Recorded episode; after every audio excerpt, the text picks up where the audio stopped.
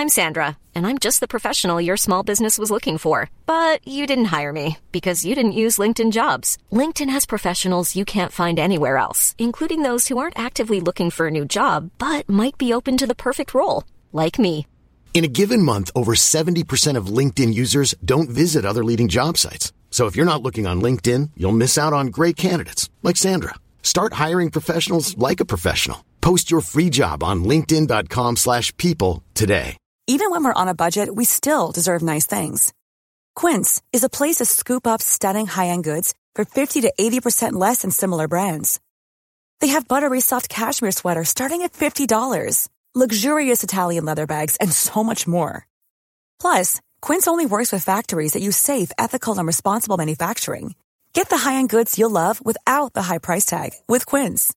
Go to quince.com slash style for free shipping and 365-day returns.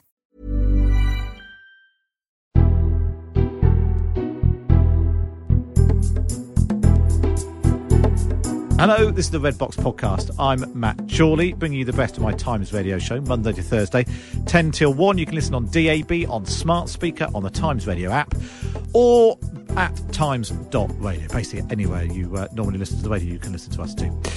Right, coming up on today's episode of the podcast, it's Monday, so in a moment we'll have Libby Purves and Rachel Sylvester, Liberace, as they've been dubbed by one listener. They'll be uh, picking over the news, including whether or not Jeremy Hunt should be allowed to rejoin the cabinet. Then we'll speak to Philip Normal, Britain's first out HIV positive mayor. I'll be speaking to him about um, his hope that by being public about his diagnosis, he might help to reduce the stigma, but also his concern that, that pubs, and particularly gay bars being shut, has made life particularly tough for those coming to terms with their sexuality. And then, because sometimes these things all just come together perfectly, he's just designed the cover of the new album from Sophie Ellis Bextor. And we'll speak to Sophie Ellis Bextor about a, a new campaign to tackle loneliness and, of course, kitchen discos. But first, here's Rachel Sylvester and Libby Purves. Right then, let's uh, focus on the matter in hand. I love it when two columnists sort of uh, columns collide like this. So, uh, Rachel, last week you wrote a column speculating about a possible reshuffle and suggesting that maybe Jeremy Hunt uh, might. Uh, st- might be in, in line to stage a comeback to the cabinet, and then you take a right swipe at him in today in your column, uh, Libby. So first of all, you make the case for the defence, Libby. Why do you think the cabinet would be better with Jeremy Hunt in it? Uh, oh, I've got to make the case of the defence. No, no, sorry. Right, Let's start with right, Ra- Ra- Rachel. You, you, you make you start first. You start first. Why should Jeremy I Hunt be in the cabinet? I just think you need to have the best people on in the Tory party in the cabinet. And at the moment, it feels like the cabinet's been appointed on the basis of their Brexit view, their loyalty to Boris Johnson. Uh, and I interviewed Chris Patten a few weeks ago, and he talked about it. You know, it's a cabinet of nodding dogs. And actually, you want, particularly at a time of national crisis, you need the most talented, the best brains, and the most competent. Uh, and I think Jeremy Hunt does fit that bill. He is competent, um, and he has a sort of way of not rubbing people up the wrong way. He ma- he managed to calm down the health professionals who were absolutely furious with the government previously. Um, so I suggested that he'd be quite good to come in as education secretary, um, replacing the hapless uh, Gavin Williamson, who all prime ministers seem to be absolutely terrified of because he's got a tarantula and sort of vaguely menacing. but I thought he could go back to the whip's office, um, and Jeremy Hunt would be uh, very well placed to do that job. And my point is just that you, he was basically left out of the cabinet because he had stood against Boris Johnson for the leadership and it was a sort of vindictive um, swipe at a rival, putting down a rival. But you've really got the B division in the cabinet at the moment, a lot of them looking around that table, and you need it to be the top of the class A division uh, to to be running the country right now. I think actually didn't he offer him a job? He offered him defence and he turned it down because it was a bit of a step down from being foreign. But now maybe maybe after a spell on the back benches, he might he might be willing to settle for something else. then Libby, in up. in your column today, you point out. Uh, the um, failures on his watch when he was health secretary. We had uh, the lowest proportion of intensive care beds uh, in Western Europe. Uh, most of them were full. The uh, exercises, the exercise Cygnus in 2017 was largely ignored. We didn't have a stockpile of uh, PPE yet. Um, we were we were subjected to what you called the hindsight pieties of Jeremy Hunt. So, do you think he? Do, do you think it is quite interesting how he doesn't seem to get any blame at all for Britain's preparedness for a pandemic? Well, that was just my point. I was trying to point out, uh, apropos something else, how incredibly good and tolerant and and understanding Britain has been. That there's been very little sort of catcalling about the fact that he was health secretary, the longest serving ever health secretary for six years, um, during the time the NHS continued to become so unprepared and so underfunded and understaffed. But I don't mind him going back into power. I think okay. he probably learned his lesson. I mean, people did, you know, there was a lot of hindsight parties and they were a bit irritating. Uh, but no, I absolutely agree. I'm sorry to, to disappoint, but I agree with, with Rachel. We just need some really good people with a proper hinterland and who've got a sort of sort of strong experience to come back uh, and and argue with the prime minister and just be a bit more grown up than the present lot who have been recruited from too small a pool of um, people who agreed with the Prime Minister about Brexit. Um, but there are also, I mean, there are very good people down on the back benches who are not really getting very much credit, you know, or um, being ignored. I would like to see some interesting promotions. I'd like to see Danny Kruger, for instance, who started a very good prison charity. I had dealings with him then. I think he's a good and clever man. Uh, we should be hauling up some good talent from the backbenchers, whether or not they are sort of dedicated Brexiteers and fans of Boris. I mean, it's really important to get the best people. It's interesting, isn't it, Because um, uh, sorry, Rachel, that sometimes the speculation about having a reshuffle, uh, you know, we get very excited about it. The public tend not to notice, but actually, one of the impacts of the uh, pandemic and the, those daily press conferences when they happened is that the public does have quite high awareness of lots of members of the cabinet, whether that is uh, Priti Patel or Alok Sharma or George Eustice, you know, they'll have views one way or the other. But actually, it does mean that were Boris Johnson to uh, remove some of them and promote some new talent, people might it might actually have some impact on the sort of public consciousness in a way that, that previous reshuffles, which you know was a debate about whether or not Justine mm. Greening was replaced by Damian Hinds, perhaps didn't get the nation talking in quite the same way.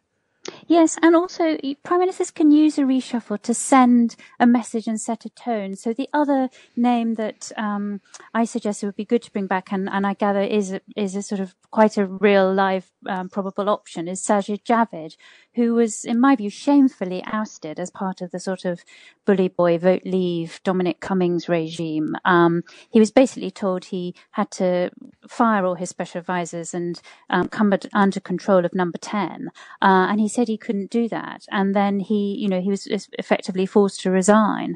Um, so to bring him back would send a message from Downing Street that this is a new regime. We are now more open-minded, tolerant. We've got a wider range of views. We'll have people who aren't afraid of independence uh, and sort of standing up for their departments and standing up to the prime minister. I think that's incredibly important. That's how you get good government. And now I think you're absolutely right, particularly after the pandemic, what people want is competence. You know, they're not interested in ideology or, you know, Brexit wars. What they want is to feel that the country is being properly, competently run. Uh, and a, a cabinet, you know, you're not, he's not going to be able to reset the government without reshuffling the cabinet, I don't think. Well, let's um, focus on, uh, on one cabinet minister in particular, Michael Gove. Not content uh, with overseeing Brexit preparations, keeping the union together, he's now he, he, managed to find time to fire off two thousand words or something for the for the Times on Saturday. He wrote the weekend essay uh, defending the government's um, handling of coronavirus. Uh, but Libby, you've latched onto one aspect in particular in your your column in the Times today. Now ministers hold the key to our homes, and it was a very it was sort of very stirring, um, uh, quite moving piece, I thought, about how we the fact we can't let someone into our own homes is actually having a massive impact on us. Yes, and I think it's different. I mean, uh, it's interesting. Below the line this morning, um, there seems to be a, a sort of big uh, debate between people who find Michael Gove unbearably annoying and people who find me unbearably annoying. uh, good morning, Dr. Higgs. Uh, Dr. Higgs, by the way, says you'll be giving, you'll, you'll probably be giving me a, a, a get, letting me get away with it lightly on the Chorley programme, etc., etc., not challenging me. So please challenge. My central point was that there is a real difference between controlling and limiting public spaces and businesses which is the correct business of government, and telling people who they may or may not let into their home. They could have said, look, one visitor at a time, immense care, enjoying immense care, you know, as, uh, I mean, people have, well, people are able to uh, be very careful inside homes. A lot of people are. All last winter when I was neutropenic under cancer treatment, you know, we were incredibly careful in the house and incredibly careful when people came in and out and were full of sanitizer before anyone else was. And I think a lot of people have that experience. A lot of people are careful. A lot of people are scared. But to lay down a rule on who you may or may not let across your threshold into your Englishman's home, Mrs. Castle, I, I do find this different. And I wanted to make that point. A lot of people are very angry with me about it, saying, oh no, everyone will die. But actually, I, I, do think there is a difference between taking that liberty away and controlling businesses and public spaces. It just feels like a step a very different step to me and one which we shouldn't be taking quite as lightly as we are. What do you think, Rachel? Because I mean, the, the, problem is there is a massive sort of impact on mental health and not being able to, you know, meet other people that you don't live with who are frankly sick of the sight of. But then there is also a health impact, isn't there? And the, the, it does seem as if the worst uh, way to spread, or the easiest way to spread coronavirus, does seem to be people hanging out with each other in their own homes. Yeah, and the the thing I miss most is seeing friends. You know, so I could give up the pub or theatre or restaurants even, but actually having friends over for a meal and sort of chatting increasingly raucously into the evening or, you know, a long chat over coffee with a friend in the morning. Those are the things I miss most. Um, but uh, we, you know, we're social animals, but the problem is this virus uses that sociability against us, doesn't it? And it's, it's when we interact with other people that it becomes the most dangerous with all the implications for the NHS as well as life um, and health. Uh, so I agree with Libby about the sort of principle of what we miss or what I miss, but I'm not sure really whether the government has got much alternative. I, I suppose that's the problem, isn't it? But it does it, like the the very small bit of being able to socialise somewhere, and I don't, you know, whether it is in your home or out. That's the thing that I mean. I'm currently planning to go and sit in a beer garden on Thursday night come uh, rain or snow or whatever it might be, to go and see a couple of mates that I haven't seen for, for, for weeks and weeks. And it's, you know, that will, ha- I've been looking forward to it so much. Yes. But and there is an illogicality. So you know, people are allowed to have a business meeting in a restaurant. People are allowed to. I, I don't. You know, you're allowed to have people to come into work in your home, a plumber or window cleaner, whatever. Um, but you're not allowed to meet friends. Where and it is it's meeting friends that that sort of matters most to us all, doesn't it? Oh, Libby, I've just caught up with your your friend online, Dr. Timothy Higgs. He's a real charmer, isn't he? Yes, absolutely. But the point is, we, we have to, we cannot just make, um, you know, we, we can't sort of make excuses about it for the lucky, for us. I mean, we are, we are all, I think, fit to go outside into the freezing cold and converse with our friends out there. And we do, you know, and some of us can kind of maybe of go, go to a theatre or, or a cinema when they're open, whatever. There are lots of people for whom really the one thing which comforts them maybe at the end of a long shift in a key worker job, or maybe because they're living alone, or maybe because they're a single parent, is to have somebody who isn't necessarily that one person in their one vital bubble, which might be their mum or whoever, somebody come and sit at the kitchen table, you know, as the dusk falls at quarter to four in the afternoon, and just be able to talk to them. And to be told legally you may not do that just feels to me a step beyond a step beyond what is reasonable and, and what is what is in the interest of liberty. Mm. And I suppose I, I, I was talking to one MP just now who said, you know, we everyone thinks of this COVID thing as a seesaw between health, you know, lives and livelihoods, but it's almost like a propeller with a third seat on the seesaw, which is public compliance. And there is a danger that if you sort of do things that people don't think are reasonable and rational and are not, you know, sustainable, then they won't, they'll just ignore it. And it's easier to ignore it in your own home than in any other place, actually. So there is a danger if they push it too long, this, that people will just not take any notice and then the sort of whole system starts to break down. Yeah, and it ends up the whole thing uh, ends up backfiring. I suppose there is a, a thing as well, isn't there, Libby, that we are now in a position where the government is deciding who and this, is the point you make in your piece, is deciding who you can and can't let into your home. And we know this is for coronavirus right now, but it sort of sets a, it sets the bar quite high for what future governments can you know can do and the way they can interfere in their in our lives. I think it. I think it absolutely does. You know, there's a sense of everybody being put on one of those those tags. You know, one of those offender offender tags.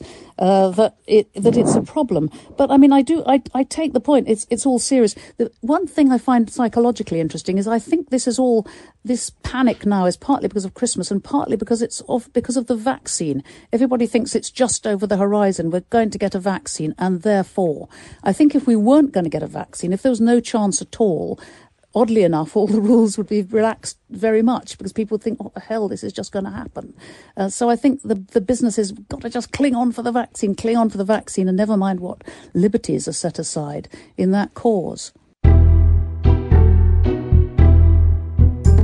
That was Libby Purves and Ray Sylvester. Up next, we speak to Philip Normal, the Mayor of Lambeth.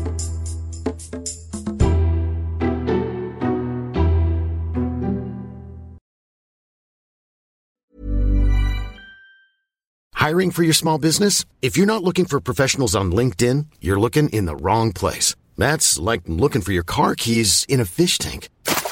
LinkedIn helps you hire professionals you can't find anywhere else, even those who aren't actively searching for a new job but might be open to the perfect role. In a given month, over 70% of LinkedIn users don't even visit other leading job sites. So start looking in the right place. With LinkedIn, you can hire professionals like a professional. Post your free job on linkedin.com slash people today.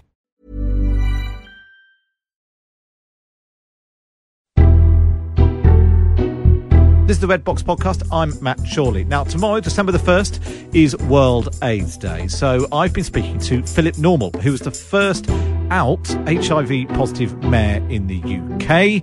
But we also speak to him about his day job as a designer and his role in the new album from Sophie Ellis Bextor. So here's my chat with Philip Normal. You made history when you became mayor of Lambeth in the spring I this year. have. Yes, I have. I, I was also the first mayor to be sworn in virtually. And So not- I'm not- a mayor of first. not just sworn in virtually. You were the first. You, you you had to because we were right in the very depths of, of lockdown. You couldn't even get the chains of office sent to you. No, so I had to make my own. Um, so as you mentioned earlier, I, I am I'm an artist by trade, and what a coincidence you've got Sophie on later, and uh, I made my own chains um, in my studio, uh, and I auctioned them off for my chosen charity, and the Museum of London bought them. Oh, So- did they? Yeah, so they're going to be in the permanent collection at the Museum of London. And so, just explain. Just explain. So normally there'd be a sort of gold uh, affair with a big sort of dangly thing on the bottom. Just explain what um, uh, how your chains of office uh, looked after you made them. So they were rather colourful. Um, they were it was printed fabrics, and um, yeah, you'll have to visit the, the Museum of London. visit a the Museum of London when it when it reopens. So um, let's uh, let's focus on uh, the fact that you you, know, you met, like I said, not just because you were you're doing it via Zoom, but you're the first out HIV positive uh, mayor. Uh, What? Why did you take that decision to be uh, to be open about that? Well, it's not a title that I would take as a badge of honour because I think, in fact, it discloses the stigma that people living with HIV um, have had for far too long. Um, and it's, in, in my opinion, uh, the more people in public life disclosing their status, I'm not saying people should feel they need to disclose their status. Um, that can only, it can only be a positive thing in tackling the stigma around HIV um, and improving public health. And what sort of reaction did you have um, having taken that decision?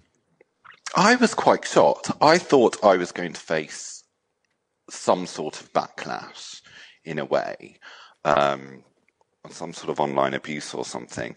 But the response was astounding and so wonderful. And it was also global. So I, I was getting messages from all over the world from people, individuals, organizations saying, this is great. You've done a wonderful thing here. So yeah, it's, it, it was quite an emotional time. How, how long uh, had you known that you were HIV positive before you took that decision to be public about it? So I was diagnosed in 2005. Um, so I've been living with HIV for 15 years and I am perfectly healthy and undetectable on medication. So by undetectable, that means um, when somebody with living with HIV is on antiretroviral medication that's that's working and they're undetectable, it means that there aren't enough copies of the virus in the body to pass it on to somebody else. So undetectable means untransmissible. I mean, that, that's an extraordinary sort of development in. Uh, I know we've, you know, we, we're constantly talking about the, the, speed of developments in science, you know, with vaccines and all that sort of thing at the moment. But it's a sort of overlooked. Do you think it's a bit overlooked the sort of the advances in medicine that have been made in treating HIV? Well, this is where the stigma comes in, doesn't it? Yeah. Because we don't talk about HIV enough in our communities, and if we are going to get new infections down to zero, we need people in our diverse communities talking about HIV, and quite a lot of them are not because of the stigma around it. So we need to get rid of that stigma if we're going to get infections down to zero, which, by the way, is scientifically possible, and we have the tools to do so. And I suppose we've all become experts in, you know, the uh, reproduction rates and spreading of, of uh, illness and all that sort of thing. So, so we should all be, you know, talking about it. It's it's just a disease that, get, that gets passed on, and we just need to try and stop that happening. Yes, you would think so, wouldn't you? Um, and we we are we are getting there. We are getting there. Like people are, for example, this morning I did a I, I did a school assembly in, in, in the borough and um, virtually, safely. Obviously, of course. Of course. and the head teacher mentioned that tomorrow is World AIDS Day. And I, I, I was a bit taken aback because I, that's great. That's, that's great. And, um, and, and she linked it to COVID and how, you know, our scientists are wonderful and yeah, just just saying World AIDS Day in the classroom, I think, was a great thing. So it's improvements have, have definitely definitely ma- been made. Where do you think the last sort of uh, hurdle is in terms of tackling that stigma? Then, because like you said, you were you were obviously nervous before coming out uh, as HIV positive, and then actually the reaction has been um, quite positive. So, wh- what do you think? Where do you think that the root of that stigma still lies? Uh, well, um, I think it's just because of the way the virus um, affected people and the way in the 80s the media um, obviously had um, some really horrible things said about HIV in the media in, in the 80s. It's a hangover from that, I think. So uh, we we just need to just discuss HIV basically. Um, it's it's nothing to be ashamed of. It's a virus. Um, and yes, I'm, I'm glad you mentioned COVID too, because because um,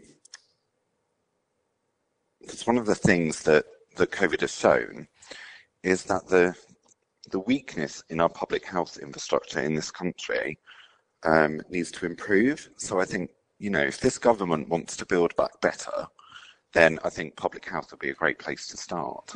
I was, just thinking actually that, um, and I, I, was a bit young, but I remember um, uh, having seen it since, and other people talking about it. But that that uh, advert in the 1980s with the sort of the big tombstone with AIDS written on yeah. that, that that it was such a powerful uh, advert that it, it's really ingrained in people's minds, isn't it? Yeah, yeah, it stayed with us for generations, hasn't it? Um, I was I was really young too. I was born in 1982, so oh, so was I. Oh, excellent. We are both very um, young, is what we're saying, but other yes, much older people young. can remember it. um, yeah, so yeah, it's that, sti- that stigma um, lingers around. We need to we need to get rid of it. Um, I welcome tomorrow the the Independent HIV Commission, uh, which is out tomorrow on World AIDS Day, um, and thanks to the Terence Higgins Trust, the National AIDS Trust, and the Elton Aid Elton AIDS Foundation for making that happen. And what we're saying in that is, well, partly stigma is one of the things we need to get rid of in order to tackle this virus. But the aim is to get zero cases of HIV by 2030. And like I said before, that's scientifically possible. And you hope that you know some of the lessons we've learned from uh, um, the last few months is that you throw enough resource and you know political will behind something, um, then uh, something is is achievable. Let's move on because, like you said, you don't want to just be you know you are the mayor of Lambeth, and that, that, lots of responsibilities uh, come with that. So, so what what's in your what's in your in tray at the moment? How is Lambeth being affected by uh, the coronavirus, the, the economic effects, and everything that's followed? Oh, in regards to uh, COVID 19, um, it's had a huge impact. Um, our response as council has been been excellent. Um, and I've, like all boroughs, I think it's it's been a real challenge. And obviously, uh, uh, hospitality has taken a big hit, pubs and bars and that sort of thing. And you you've got first hand experience. You worked behind the bar for quite a long time, didn't you? I did. I did. You've done your research, haven't you? Um, I worked. We just give the impression um, it's been thrown together, but we do. We do do a little bit. I worked um, for ten years actually in a pub, uh, a wonderful bar called the Retro Bar. Um, which is just off the Strand, and I, I started working there when I was eighteen, and it was it's you know it's this cute little alternative gay pub and it just became a home from home and this is what our lgbt venues are to a lot of people. Um, they're so important. It was a safe space and it was a space that I could grow and develop and sort of work out who I was. I just moved to London and, you know, it, it was a scary, scary place, you know, everything's new and new and exciting, but I needed that safe space to grow and find out who I was. So we need to protect these these venues. They're more than pubs our LGBT pubs. Um, so especially in Lambeth, we, we, we've we've given our LGBT venues grants to help them get through um, through this. But yeah, it's going to be a real challenge. And do you worry about uh, young people, you know, people who are in your position, you know, uh, maybe in their teens or early 20s, coming to terms with their sexuality and not having had in the last few months that opportunity. You know, if they're at home and maybe they, you know, there's tension or whatever. Do you worry that they haven't had those opportunities to be able to go somewhere, like you said, a, safe space um, over the last few months? I really, really do. And uh, my chosen charity um, as mayor is the Albert Kennedy Trust, and they work with um, young people to support them if they're facing homelessness. Now, young LGBT people say the majority of them say that the main reason they become homeless is because um, issues at home with coming out. So during lockdown, we've had young people that have been trapped at home. Yeah. And um, that's been really worrying. And, you know, there are helplines out there and they've been busy. They've seen a huge increase in people people ringing them for support. Um, so yes, the, not having these venues, not having these safe spaces, has been really hard on on young LGBT people.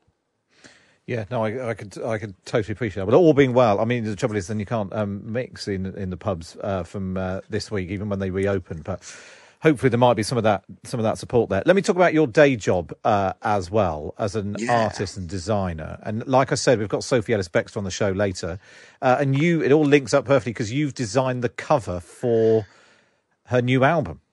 I did. Um, it was such a joy to work with Sophie on this, um, and I'm I'm really happy with the result. It's been so so much fun, um, and we did it all during lockdown too. So we couldn't actually get together in the same room and go through ideas.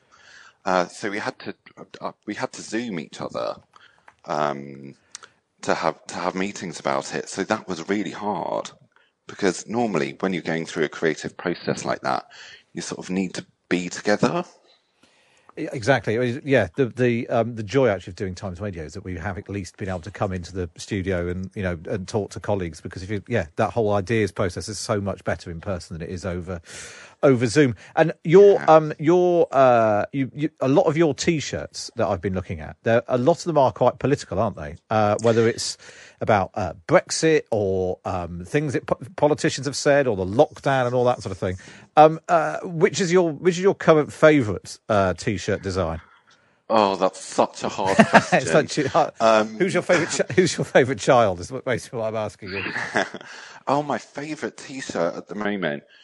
Um, you might have to come. I might have to have a think about that. Okay, well, well might have to come back to let me. me ask you then about. There's one with- uh, present but not involved written on it, which is obviously uh, famously one of Jeremy Corbyn's uh, um, uh, responses. I can't remember what it was about now. Was it laying the wreath? I think it was laying the wreath, and he, he claimed he was Think so. he was present but not involved. Um, h- what what do you make of uh, of the, how the Labour Party is doing right now?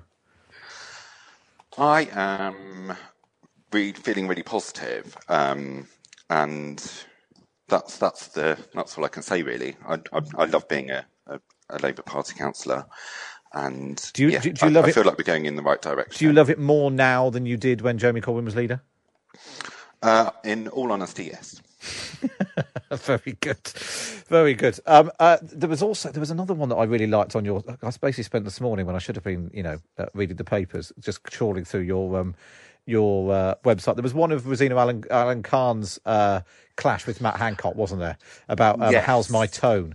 How quickly do you uh, do? do Obviously, you know, they're hugely popular T-shirts. Do people actually buy them? Do these um, political uh, slogans, you know, get the cut through that people do do actually want these T-shirts? Yes, they really do. Um, the funny thing about the present but not involved one is that I think people buy that one without realizing what it's referencing, and they just and they, they, they buy it to wear wear to the office in, in the meeting. Oh, of course. amusing. Not realising that it's actually embroiled in some very complicated thing to do with anti-Semitism in the Labour Party. Well, you know, as long as as long as people uh, as long as people are buying I don't suppose it matters. Just finally, before I let you go, I, I you're a dog owner, aren't you? I am. How I am. I have important- a French bulldog called called Noah. How important is having a dog been to you during lockdown? Oh, I think everyone's enjoyed dogs during lockdown, haven't they? Um, he's he's been great, um, and he's kept us company. But he doesn't really do much. He does just sleep all day.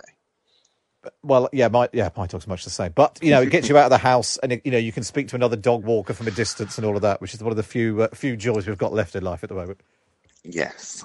Um, yes. Also, before you let me go, Go on. Um, I've teamed up with the the Terence Higgins Trust to do a charity T-shirt. Oh, you're While doing it. Oh, right. So you're doing a charity T-shirt. Yes. So uh, twenty pounds uh, per sale goes to the Terence Higgins Trust to help tackle HIV. Um, so if you go to the Ter- Terence Higgins Trust Twitter or my Twitter, which is at Philip Normal, there's links on there. That was Philip Normal there speaking to me. And just because these things all come together perfectly, he was just discussing designing the album cover for Sophie Ellis Bextor. So here's my chat that came later with the woman herself. We'll talk about kitchen discos in a sec, but first of all, let's talk about how you've coped over the last uh, few months and how, how difficult it's been for a lot of people.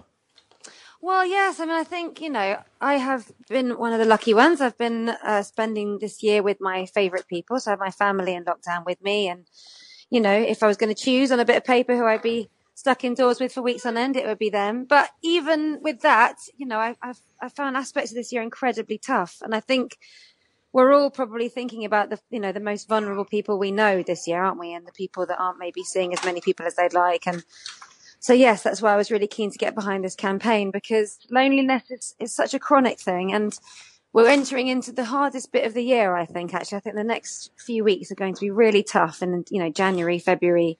So if we can all kind of keep an eye on people and form a little community, I think it's a really, it's got such, so many benefits for people. One of the really striking things, you, uh, YouGov, the polling company, do a poll and they ask how have you felt in the last uh, week. And um, if you look back over the last, all the way back to sort of the middle of last year, almost consistently, 18, 19, 20% of people say they're lonely. And actually, it barely moved during um, the uh, the lockdown. But it, you know, the worrying thing is it even before that, one in five people saying that they, they felt lonely. What would you? What is part of this campaign? What are people being encouraged to do to try and help those people who are, are finding this time especially tough? Yeah, so earlier in the year, um, the NHS set up something called Check In and Chat. I think it was started from the first lockdown back in March, um, but it's still going strong. So the other day, I had a chat with a guy called Owen, who lives up in Scarborough. We spoke for about 45 minutes. Um, Owen doesn't really see very many people. He doesn't have very much, he has got not very, many friends and family close by to him. So he said he goes sometimes a few days without seeing anyone at all. Um, so we just had a chat on Zoom and we were making each other laugh. He was telling me his jokes. He's extraordinarily. I mean, Owen's in his late fifties and he's, he's, he's joined TikTok during the pandemic as a way to kind of reach out to people. But, you know, we just had a little chat and it's, it's all about, I suppose, finding the common ground really. I mean, the one thing that has come out of this year that's quite extraordinary is we've all experienced this massive icebreaker, really. You know, if, if you want to start a conversation with someone you don't know very well, you can just ask them about this year. You can chat about what's been going on. It's something we are all affected by. Yeah. Um, and I, I think, you know, if the figures haven't changed that much this year over who feels lonely, you know, we've still got quite a long way to go. And I've obviously we've got hope on the horizon with the vaccine. But I think now that, the, you know, sort of adrenaline, if you like, of the pandemic first kicking off and being in the springtime is quite different to the bit we're in now where, you know, it's still rolling on. We're heading into winter. This is, this is quite a, a tricky bit, I think. And obviously, um, social media can play a part in it, whether that's talking on Zoom and that sort of thing, or watching discos on Instagram. Explain how this came about and it sort of snowballed into a, a whole new industry. So back at the beginning of the the first lockdown, um, I felt quite useless actually. Richard and I were both musicians, my husband and I. We had all our work cancelled, obviously, like loads of people. We were at home with our five kids, feeling, you know, some some bits good, but also there was a lot of stress, a lot of tension. The news was very heavy. So we did, as a family, something we often do, which is have a bit of a party. But my husband had the what I thought was a completely crazy idea to actually live stream it. So on my Instagram, we did our first gig at the beginning of the lockdown on a Friday night at 6.30. I sang a mixture of my songs, some covers. I put on a sequin catsuit. We got the disco lights up. And then it gave us such a big lift that we just did it every Friday night. And through that, we formed a kind of community, really. We called them the kitchen discos. Uh, it gave me an opportunity to to dress up, to choose some covers, to sing some songs, to have a bit of fun with the kids. They would put on silly outfits and now we do them every once in a while. We're going to do one for Christmas. We did one for Halloween. But yeah, they're just fun, actually. It's been a very good tonic because there's not been a lot of daftness this year, but there was plenty at our kitchen discos. Oh, I completely agree. Sure. Yeah, we, we, have had one or two uh, kitchen discos in our house as well, and uh, we had Philip Normal on earlier, um, uh, ah. and he it all you know it all links up perfectly. Um, he designed the cover for your new album. How did that come about? So I've been a fan of Philip's for a little while actually. I bought some of his t-shirts before and we sort of became friends and, you know, was very happy from when he became mayor of Lambeth. And, uh, so when I was doing the artwork for the album, I just said to him, I would love to work with you. Are you up for it? And, uh, it's so funny how things go really because the album only came about because of the the kitchen discos itself anyway so i ended up doing this greatest hits called songs from the kitchen disco my singles and Richard, had, my husband, had taken a photo of me at the end of our last one. Um, I think it was after we'd done like two and a half months of kitchen discos. A picture of me in our our playroom, which was also our stage, I guess. And then I gave it to Philip, and he turned it into this beautiful artwork where I'm sort of stepping into another world, a, a, a disco psychedelic world. He's he's a brilliant artist, I think. Philip, he's got such a good vision. Well, we've come to the end of this episode of the Red Box podcast. Don't forget to subscribe wherever you get your podcasts from. Listen to my Times radio show every Monday to Thursday, 10 till 1. Uh, you can listen on DAB radio, on your smart speaker. Get the Times Radio app. You can also listen to the Red Box podcast of the Times Radio app as well. And if you want to read about the stories that we've been talking about, then you need a Time subscription. To get that, go to times.radio forward slash subscribe.